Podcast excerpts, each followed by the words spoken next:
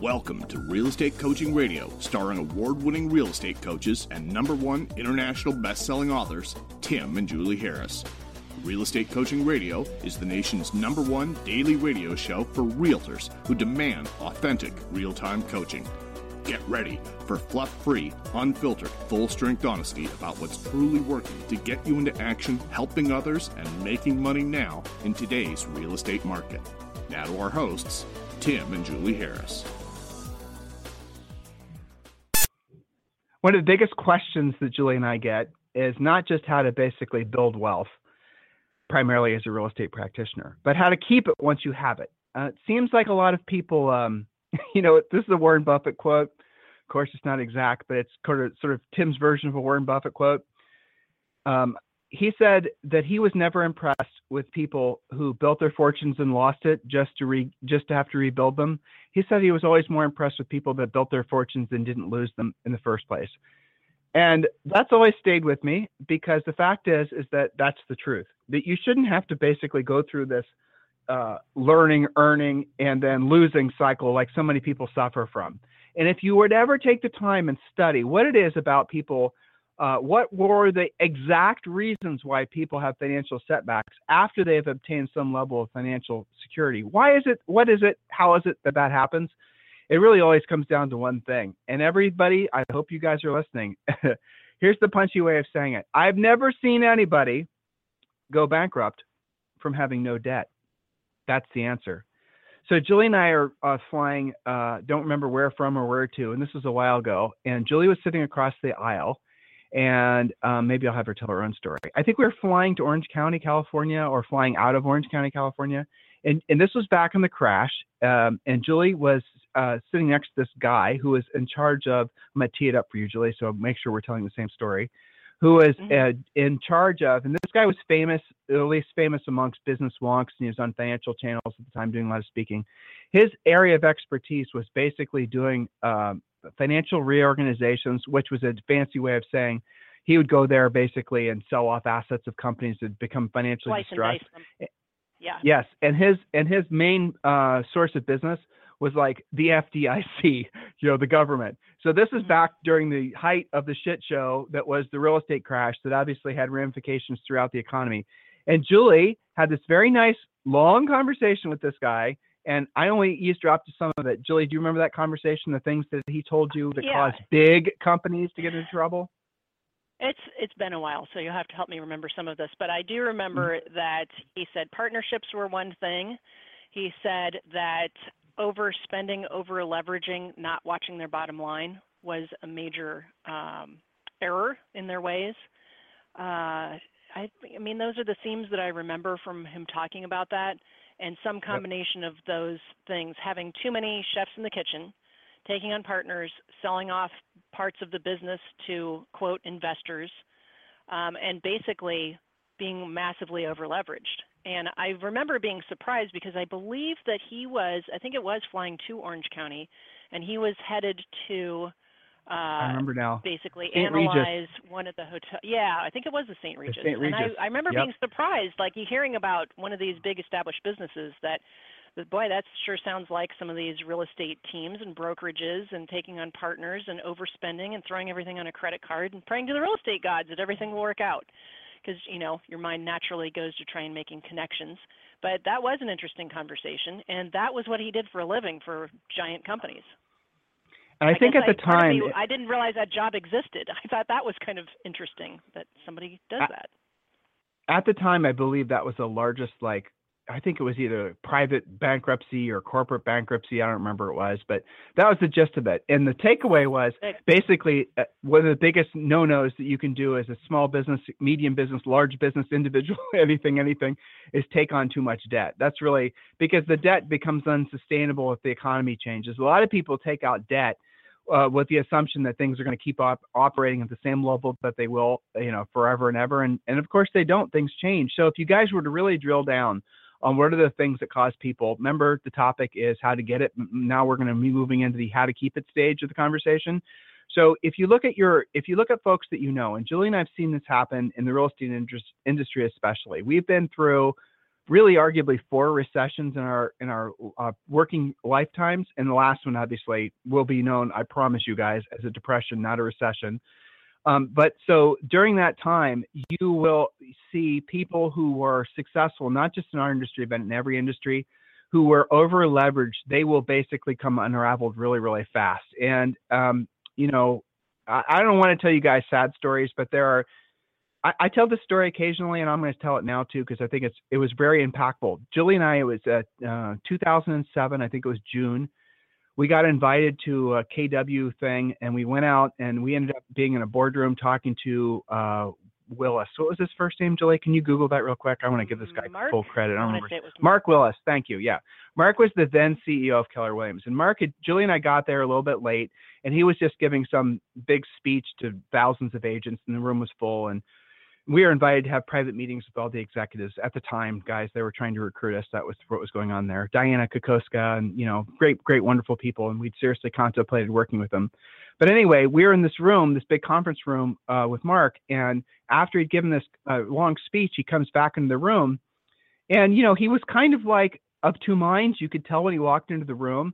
Really, really, really wonderful guy. Some of you guys know him and he walked into the room and he was a little bit like not there and at the same time you could tell he was trying to be like a salesman of sorts. He was trying to be nice and friendly. He was a texan after all you know from dallas. So he's trying to be like a you know classical um, you know that kind of person. And gregarious demonstrative that's what i'm saying. But at the same time there was something that was you know and so he sat down with us. He goes from this big you know shoulders back tall guy sits down in this chair across from julie and i. And then he starts asking us, did we hear the speech? And we heard, mm, I'd say probably 50% of it. And he asked what we thought. And this is first time meeting with him. So, of course, we're not going to be critical. A great speech, whatever. And then he kind of leans forward and kind of slumps in his chair. And I'll never, ever forget this. And he said, um, I'm, I'm not sure about it. Or I, I don't remember his exact words, but it was this moment of pure leadership and unbelievable integrity that kind of came out of him. And by the way, I've since said this to him, and he didn't even remember having this experience with us, which is kind of funny, but that's okay. So I do, Julie does. So he had Mhm. uh, this. He started telling us the story, uh, or he started telling us about how he was in Texas selling real estate uh, during the oil crisis in the 80s, and how he saw the effect of that crashing economy on his just named off all of his friends, family members. He started talking about people that had killed themselves and divorces. And so he wasn't having a financial, you know, house depreciation type question. He was talking about the human impact of any kind of, uh, you know, crisis of debt.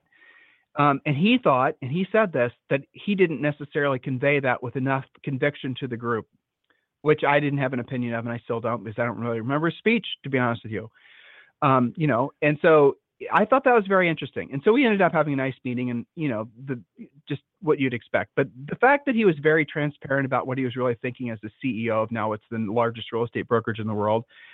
I think that's something that uh, has stayed with Julie and I. We'd certainly seen the effects of previous recessions, but nothing like what Mark would, you know, he was correct that the 2007 crisis, which started in 2006, arguably, you know, it got much worse, as some of you guys will remember. Some of you, most of you guys are in real estate. At least 50% of the 126,000 of you listening right now in real estate.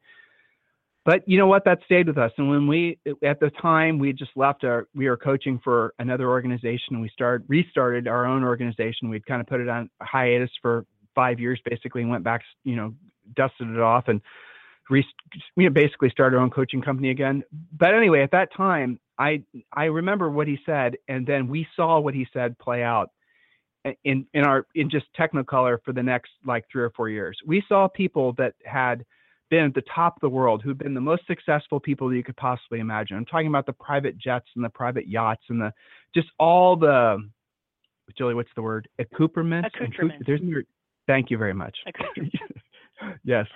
I saw it. I don't even want to try to say it. Then I'll screw up saying audible. Hey, I think I said it right. Anyway, so we got into the situation where like you know we saw these things starting to happen and i remember mark kind of like reminding us and then we had those other experiences like i julie just told you her story about the guy in the plane and we had then then this is true story in 2010 or 2011 we find ourselves in italy and we find ourselves having a conversation with one of the big, biggest personal business managers in Hollywood. One of these very business manager, not agent.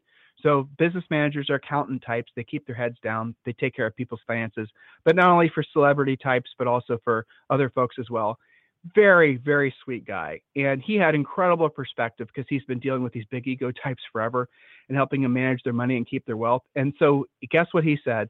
We told him our philosophy on business and money and all the rest of it and he said i wish all of my clients had the exact same philosophy and so everywhere we went even back in our formidable years in our early 20s the the re- recurring message from everybody was always the same thing and every time we were, every time we didn't listen with both ears, uh, we paid the price of it. And some of you guys are paying that price now because no one maybe has ever, you maybe never been, been exposed to, I think, this level of truth. The reality of it is, is are the things that are going to set you back on your heels financially are always the same thing. Too much debt, not having adequate health insurance, divorces. So you have health problems, you have too much debt, you have uh, emotional problems from divorces, and then you have taxes. It's those four things. So you can mitigate the risk from all four of those things. Uh, pay your taxes on time, right? Um, we talked about forming corporations and how you guys should set yourselves up as, you know, not as independent contractors or self-employed, but how you should be employees of your own company. We've talked about that many times on the show before. Um, as far as like, you know, that'll take care of your taxes because that'll put you on a steady, you know, discipline of paying your taxes on time, which will be a big relief for many of you. Again, I know nobody tells you this. I know your broker hasn't told you this. Your accountant doesn't tell you this. You know, most people don't discover how taxes actually work until they get a nice little letter from the IRS, and then you have a big eyes opening experience. Well, so you can mitigate that by just listening to what your coaches are telling you now, so you don't have to have that experience. Health insurance, guys, there's a you know there's a lot of hacks for health insurance. We talked about that before. Um, you know, to summarize, every single one of you can afford health insurance. Um, there's different ways to go about doing that, um, and but we're not, we're not going to talk about health insurance now. But the biggest uh, way to make it so that you no longer or you never have a big health a health bill, or at least less than the likelihood of it, is stay healthy. Duh. That's the reason Julie and I, you know, overtly and covertly as often as we can, try to convince you guys to go to things like Orange Theory, you know, keep your body in good shape. Because by the way, our main wheelhouse, which is obviously helping you guys build your businesses and build money, all those things go hand in hand. When your body's in great working order, so your mind, and when your mind's in great working order, so are your wallet. Um, and as far as personal relationships go too, that's obviously something that's not, you know, it's not really in the, our wheelhouse. Some of you guys really like it when Julie and I talk about those things but that's really i'll tell you where you should go if you want to learn more about how to manage your personal relationships how to manage your real your you know marriages or your partnerships. By partnerships i mean if you're not married you know whatever. Uh, dr laura schlesinger read her books. If you guys really want to get into down and dirty on how to manage your personal finances there's nobody better than dave ramsey. Some people shit on dave ramsey because he's an overt christian but listen to what i'm telling you nobody gives better advice about getting your personal financial house in order than dave ramsey right Okay, nobody gives better relationship advice on how to get your life in order than Dr. Uh, Laura Schlesinger. Those are our. I there's no Julie. Any you want to, any footnotes no, to those points? I would agree with that. I would agree with yep. that. And all of this takes action and actively working on it. You know, you can't really passively take care of yourself physically. Some Mm-mm. of you know what it's what the results of being passive about relationships are. And the IRS is awfully clear when you're passive about paying them. So get out of passive and into active on all of these topics, and you'll see that they go hand in hand. We often talk about the impact of having yourself together physically on how that works out for you fiscally. They absolutely are intertwined, and many of our best coaching members, clients, students that are at the top of their game it's not just because they're great at prospecting, marketing, lead following up, and you know presenting. It's also because they're really good at taking care of themselves, financially, mentally, emotionally, physically. It is all related. So don't kid yourself and think that you can work on one without the others, or that you can you know be passive on certain things but not others. It's actually easier to actively work on all of these things because they do go hand in hand. You know, when you work out, you have more energy to run your business properly, for example. When you are in better shape physical, physically, you're more attractive to your relationships. Okay, so that's related. And when you are in better shape, you also are less likely to get sick, which relates to, you know, health insurance and all the rest. So I think there's a lot to this. There's not like a uh, you know pull the trigger and everything will happen for you. It, there's a lot of pieces that you've got to watch. Go ahead. And guys, it's it's okay if you're off the path, right? I mean, really, what Julie just said, I was impressed, frankly, what she just said. I hope you guys were listening. You know, it's basically about honoring your commitments. That's really what it is. At the end of the day, it's honoring your commitments to your family, to your spouse, honoring your commitments to yourself, to God. It's honoring your commitments that's what it is. That's what this is all about. It's knowing that you've made a commitment and just following through on it.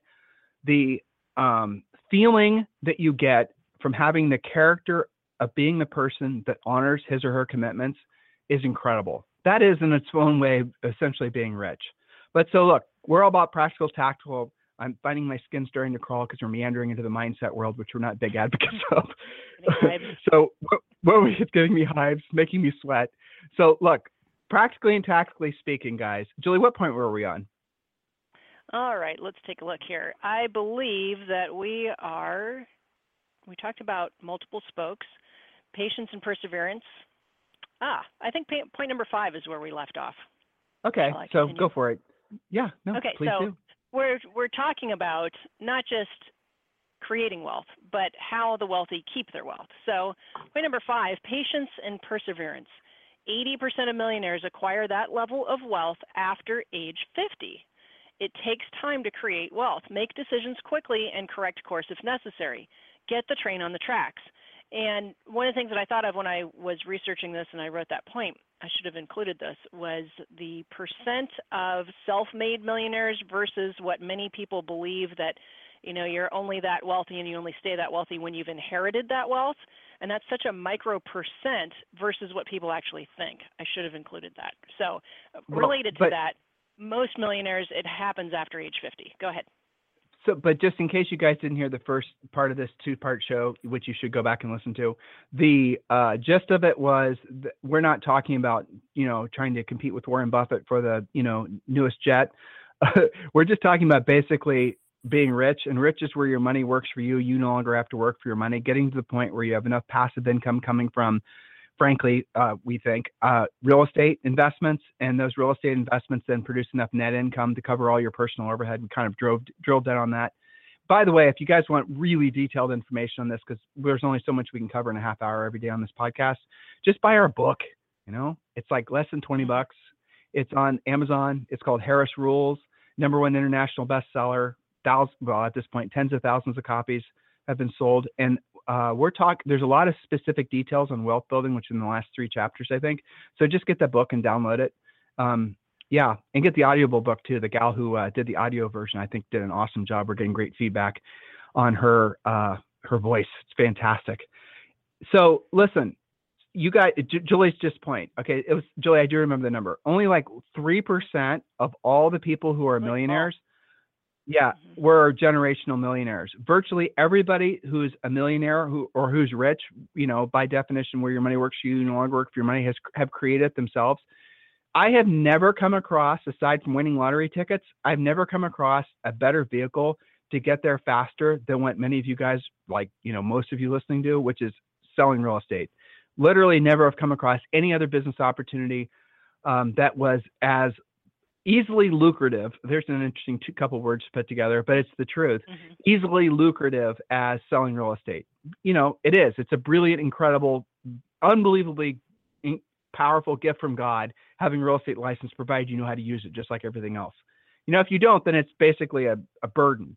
Um, so before we get to the next point, I've been receiving emails. You guys were, some of you were a little frustrated last week because you couldn't get a free coaching call. We've caught up. So just go to freecoachingcallsforagents.com, freecoachingcallsforagents.com. And when you do, you will be entitled to a free coaching call with one of our new member coaches. And they're going to be focusing on your lead generation wheel, your multiple spokes that you're going to have for generating leads in 2018, 2019. But you're also going to get six free books. One of the books that uh, we talk about a lot because we get such great feedback on it is Real Estate Treasure Map, and that's your 2018 fill in the blank business plan. It really does take you through a lot of the aspects of your personal and business your life plan really and that's what it's all about. It's again not a touchy feely mindset you know let's think about it and hopefully the universe will deliver it type thing. It's a very practical and tactical approach as a lot of you guys won't be surprised that will get you to where you want to go quicker than just trying to wing it and doing it on your own. That book is free. All you got to do is go to freecoachingcallsforagents.com you'll be entitled to a free coaching call with one of our new member coaches and also get those six books to download next point julie Yes, you got it. Next point is number six maintain your energy, enthusiasm, and optimism. 71% of millionaires in the CNBC study considered themselves positive about life.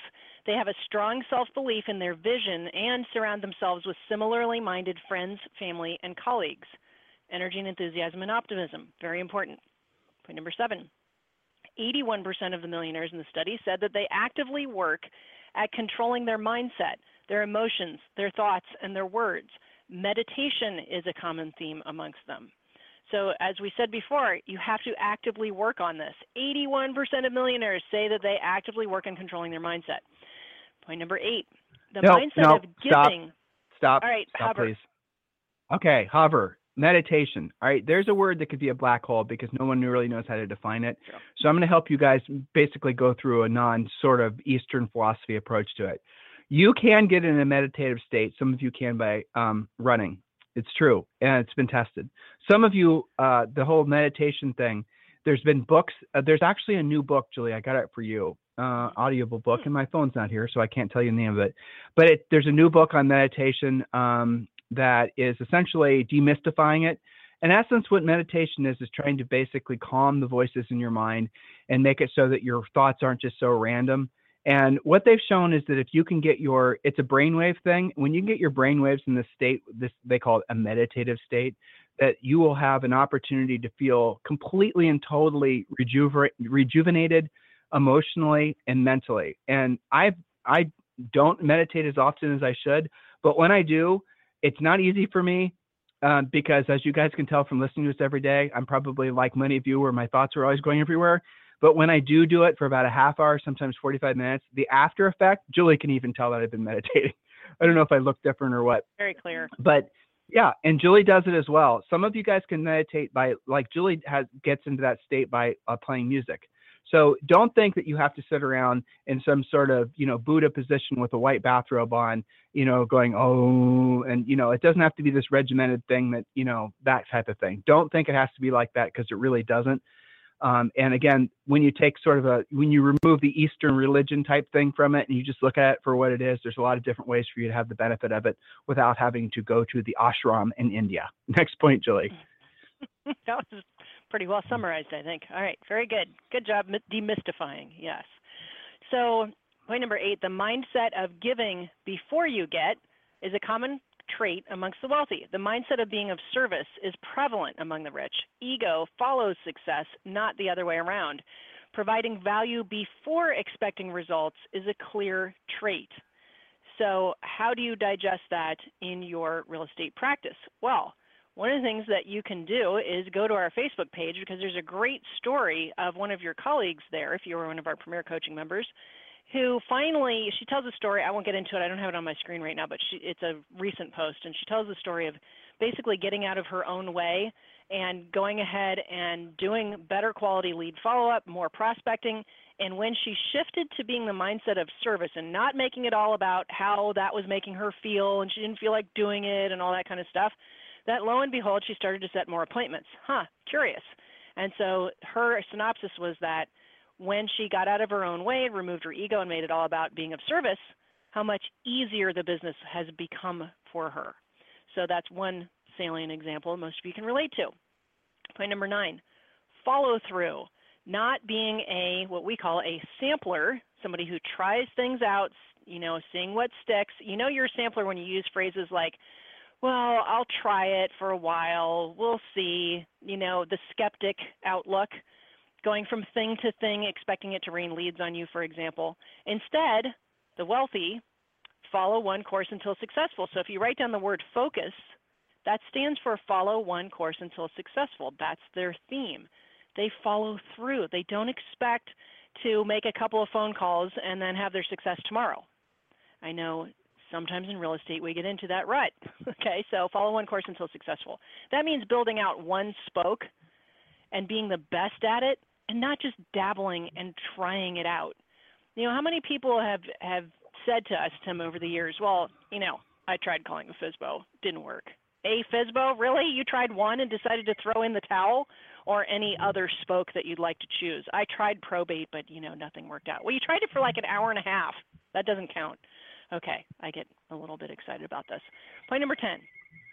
We talked about this a little bit physical health and mental well being. 82% of millionaires in the study stated that they had no significant health issues currently. Being proactive regarding exercise and nutrition is critical to not only achieving wealth, but keeping it. So there's that relationship again between exercise and nutrition and achieving wealth and keeping it. And our final point, rounding out the bend here, point number 11, being responsible and accountable. If it's meant to be, it's up to me, is the saying, not blaming your broker, your spouse, your market, your background. It is time to take control. You are where you are now due, to your past actions and your future is determined by what you do today, tomorrow, next week, next month, and next year. Failures along the way must be owned as well as the successes. So the wealthy own it. They know they're responsible and accountable to their own success. And I think that's something that I wish was instilled, you know, even in school earlier. You know, some of us have it more than others, but certainly you don't get along with your real estate license. I wish that happened, but I guess that's why we have coaching. so back to you. And I've got to get to Premier. So Julie and I had an interesting conversation the other day, and I probably framed it wrong when I, when I was wanting to have it with her. Julie and I are testing out ideas, bouncing them back and forth um, for the new book, right? So we have a new book coming out early next year. And I was trying to demystify and break through some of the bullshit that a lot of people think about being successful. And I was thinking of Sir Richard Branson. And so Julie and I, through I don't know how to describe it other than just basically social connections. Indirectly know him, and we know him to be somebody who is not necessarily like the person who presents himself publicly. When you hear him talk now, he likes to sound like he's some sort of Eastern mystic. You, he likes to talk about some, you know, he's, he's trying to sound basically like a, you know, long-haired British Buddha. Whereas in all reality, he's just like the rest of us. He's not special. He's just taking special actions and, and then that got me thinking about all the other people who have really been you know essentially hoisted up on the stage or who like to hoist themselves up on the stage and act like they're special act like they're you know have, we're, we're born on you know third base even though you know and acting like they had you know just the whole thing the reality of it is is that the thing that makes you special or the thing that will make you not special isn't necessarily anything in your dna code how tall how fat how short how nothing it's the actions you take and the service you provide to other people. It's those two things. It's your willingness to do what you don't want to do when you don't want to do it at the highest level. That's what makes you special. It's not, Julie and I are just ordinary people. There's nothing really special about us. I know some of you guys, when we run into you guys, you guys are very, very nice and you're very demonstrative and you're very like, you know, I appreciate it. I really do. But one of the things I always try, and I don't, I don't do it very successfully to convey back to you, is there, there's nothing real Julie and I have been in situations before in airports and whatnot after we speak at things where we've had some really uncomfortable situations happen where people will ask for autographs and just like just things like that. And I don't I understand, I guess, from a perspective why people react that way sometimes. But the fact is, is it, it, they miss the message, and the message really is is that we're not special. What we did was special. What the actions we took, that's what's unique not us. Julie and I are just normal couple, you know, people from Ohio. We don't have fancy degrees. We didn't go to fancy schools. We didn't come from rich families.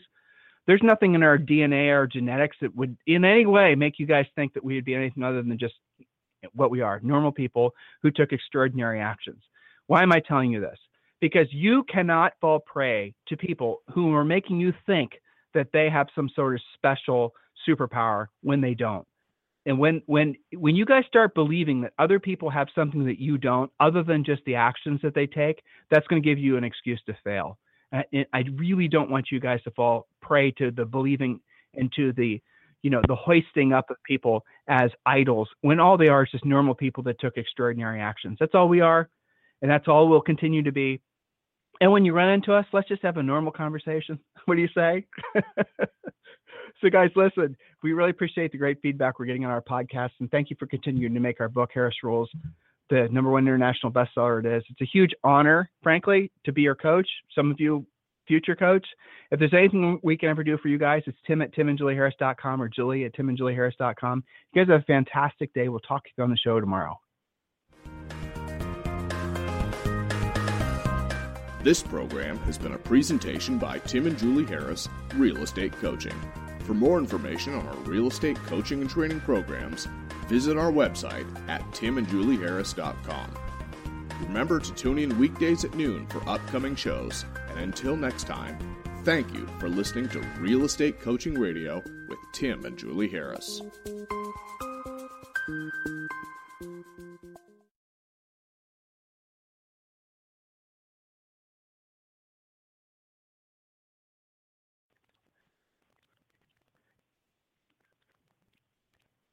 This podcast is a part of the C Suite Radio Network. For more top business podcasts, visit c-suiteradio.com.